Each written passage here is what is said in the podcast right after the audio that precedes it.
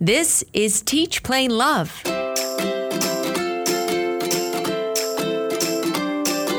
The Bright Horizons Parenting Podcast, just for ages 0 to 6.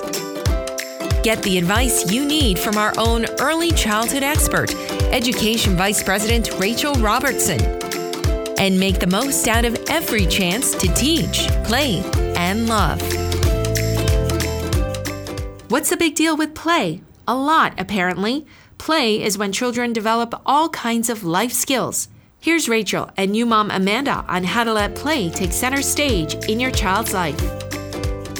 Well, nothing makes me happier than talking about play, and I am so excited to be joined today by Amanda, a Bright Horizons mom and also a pretty new mom. Hi, thanks for having me. I have a son, Tucker, who's 10 months old. You're at a perfect time to be thinking about it. Tucker is developing all sorts of skills and interests, a lot going on in that little brain of his, even though he mm-hmm. can't talk about it with you. And when they're infants, when they're just developing, it's a great time to start some sorts of play and then be ready for all the play that's coming your way in the older years. And we'll talk about that as well. You know, play's been in the news a lot lately, which is interesting. The headline is really that pediatricians are starting to prescribe play because it's not happening enough. And it's pretty conclusive that play is necessary for healthy child development, but it's getting cut out as something that's not as important as school or academic learning or not given time because people have such busy schedules. One of the things that we want to think about is the value of play and why it should be a priority, but also ways that we can sneak play into just your everyday normal routine. So parents don't have just one more thing you have to add to your list you can be playful all day long. That's exactly what I am looking to hear because I feel like we're in the routine, you know, when you need to feed him, when he needs to be changed.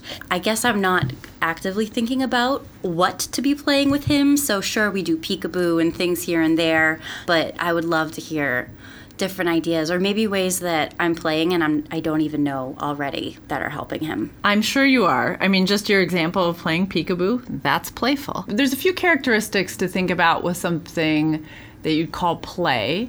One of the primary ones would be that there's just really no right or wrong to it. You're just having fun, you're enjoying an experience. It could go in this direction or it could go in that direction.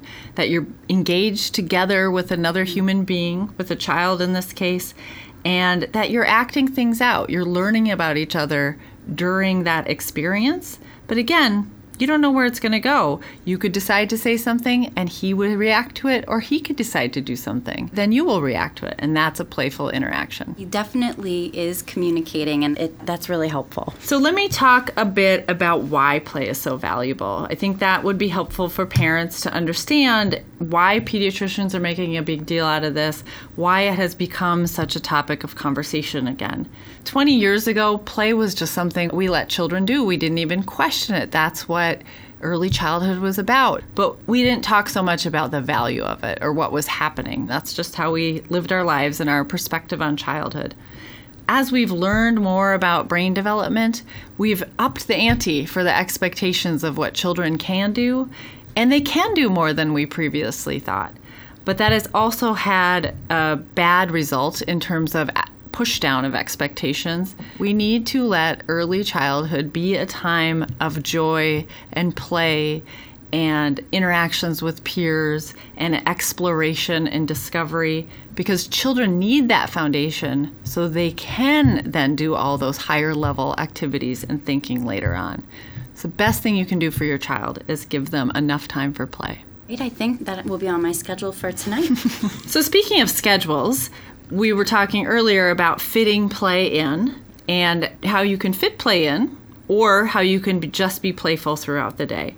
So, when you're thinking about an infant, certainly things like peekaboo or tickling games, guessing games, as much language as you can interject, telling them about your day, laughing with them. Those kinds of activities will all feel playful to your child. They will be engaging their part of their brain where they're they're starting to learn about you, they're starting to learn about themselves, they're starting to learn how things work. If you are able to spend some time at a park or at a playground or even just in your yard or your house, and your child wants to build something in the living room or do something with a cardboard box, allowing them to do that and see where it goes is a very simple and playful experience. I bet with your 10 month old, there have been moments where a pot or a pan and a wooden spoon are the preferred item of choice, and just letting that happen that's play. We definitely have enough boxes with the deliveries we get, so I feel like instead of immediately going to the recycling, maybe I can turn that into a little toy of sorts. I hear parents talking about they spend all this money on expensive toys and then the children just want the cardboard box. And there's something to that. So it's kind of funny. Yeah. and it's and parents are sometimes dismayed that they invested all this money in toys. But what's happening is a child is looking for an open ended experience. They're seeking out an opportunity to be imaginative. A lot of things that are purchased sometimes say they're an educational toy. There's usually no science behind that claim, and a lot of times they're a closed ended toy, meaning they are for one purpose. It's already defined. There's not a lot of imagination allowed in. That's why children gravitate towards things like sticks or just an open meadow or cardboard boxes because they can turn it into whatever they want it to be. And as a parent, you can jump in, you can ask questions. If you're asking open ended questions, meaning there's no right or wrong answer, things like, What do you think? Even to a nonverbal child, it gets them to start thinking. You might make a suggestion. You might add something, like if they're playing with pots and pans, you might add the wooden spoon and see what happens. But your role in all of this is just to observe. Maybe you can join in, maybe you can ask some questions, but you don't have to be in charge. You don't have to direct anything. You don't have to make sure anything is complete you can just enjoy the experience. His birthday is around the corner, so part of me is thinking, do I ask people for cardboard boxes now? I mean, or the pots and pans I want? Can we repurpose? I'm just kidding, a little. One of my favorite books by a researcher I follow is the book Einstein Never Used Flashcards. And Einstein has some famous quotes about how he made lots of mistakes and tried lots of different things and experimented all the time. And frankly, that can only happen when you have opportunities to play and explore and imagine. So, if we want our children to be the next innovators and engineers and scientists and thought leaders, they have to have the time and the permission to explore in early childhood. Another great benefit out of play is that children can make mistakes and it's okay. And they learn from those mistakes through their play. Just think of children in a play experience with a couple peers. Maybe they're at like a little play kitchen area. One person is suggesting they're at a restaurant, while another child had an idea that they were at, at home in their kitchen. They have to negotiate, they have to collaborate, they have to come up with creative ideas together. And then just fast forward to 25 years later when they're in a meeting, they're going to need all of those skills. And you didn't have to sit them down to do a worksheet, they just learned it through a playful experience when finding time to play with Tucker, is it helping that I would play with him? Or if I'm in the middle of trying to get his bottle ready, is there some safe way that I can encourage him to play while I'm doing something I have to at the house? Yeah, that's a really good question. So there's there's a spectrum of how adults can support children in play and, and in any experience. What I always encourage for teachers or parents to be thinking about just making intentional choices. You could choose to let Tucker or anyone listening, your child play independently, and there's a lot of value in that. You certainly want to set up a safe environment so there's nothing they can do or get into without your full attention that's going to cause harm, and they really can truly explore. And they can learn a lot just from that independent play. They're learning some things about themselves, what they're capable of, what they can make happen. Young children, babies are figuring out oh, if I move my hand, I can make this happen. It's as simple as that. But if you think about it, that's a pretty big discovery. So they're going to learn that through individual play. Maybe you're going to give them something like a cardboard tube or a spoon or a rattle, a blanket. They're going to learn about properties. They're going to explore senses. They're going to figure out how things work or how it doesn't work. All these things can happen when a child is in independent play if you have time, some in the kind of middle place in the spectrum is asking some questions, some thought provoking questions. The more language young children hear and even more vocabulary, so don't hesitate to interject bigger words. They will learn from that and it will prompt thinking and maybe some new ideas. You could say something like, Oh, I really wonder what sound that would make. He may or may not react to it, but he might start thinking about it. And then you can be fully engaged. If you have the time, you can be a play partner and you can get right down with him with a bucket and spoon yourself and have a good time. And then you're also modeling play and he's learning from that as well as this new element of interacting, taking perspective, taking turns, sharing, collaborative play experience. So, any of those are fine. Just think about being intentional and making some choices about what you want to do in each given moment. So there are a lot of cousins in our family that are similar age with Tucker, and they'll interact and play together. When playing in groups at a small age, is there anything specific that parents should encourage, especially for the nervous mom? I, I, I will take it. It's, it is me. So. That's fair. We're meant to be like that. We are supposed to protect those little vulnerable people in our lives. So I think there's two things I could say in response. Something we talk about in classrooms is setting up a yes environment, meaning there shouldn't be anything in the environment that you consistently have to say no to. Because if children are hearing the word no a lot, that's limiting exploration.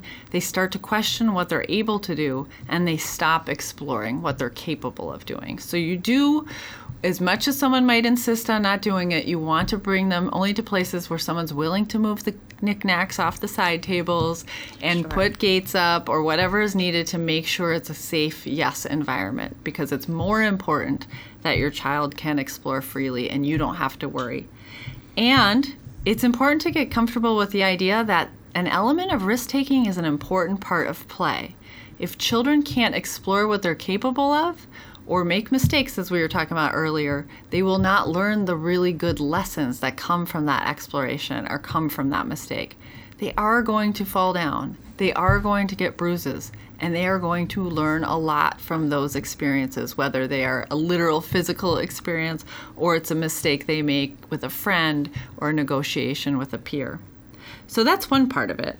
The other part, I think, what you're asking is group play. And this develops, children's ability to play with others develops over time. So when they're really little, they are playing pretty independently, although they'll play next to someone, but they won't, they don't really know how to interact or negotiate or connect their ideas to someone else's. They start to be able to do that in maybe like preschool age and you if you're mindful of it you can really start to see the beginnings of that, and they will start to reach out and attempt to do that. Early attempts of this will be maybe with a parent or with a child and they'll be wanting to pull you into the play but very directive. So you see that they want to do it but they want you to play their way. They don't realize you have your own thoughts and ideas. And you know we have expectations for young children in play that are sometimes inappropriate. One of the ones that comes to mind a lot is sharing. Really young children do not know how to do that. They're, they don't know how to take on someone else's perspective. So if we say you should share how would that make you feel? They don't know the answer to that question. Wow. So that's something that we have to be patient with them about. We can model, we can teach them, we can support them in doing that, but our expectations shouldn't be so high for them that they are expected to do something that's really challenging and then they have consequences when they're unable to do it.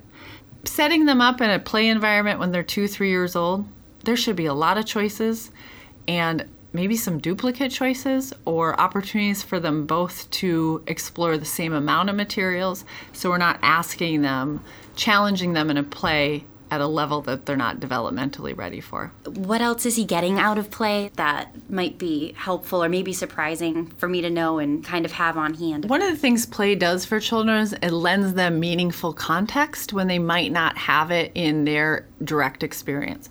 So, what I mean by that is a child sitting down and practicing letters on a worksheet.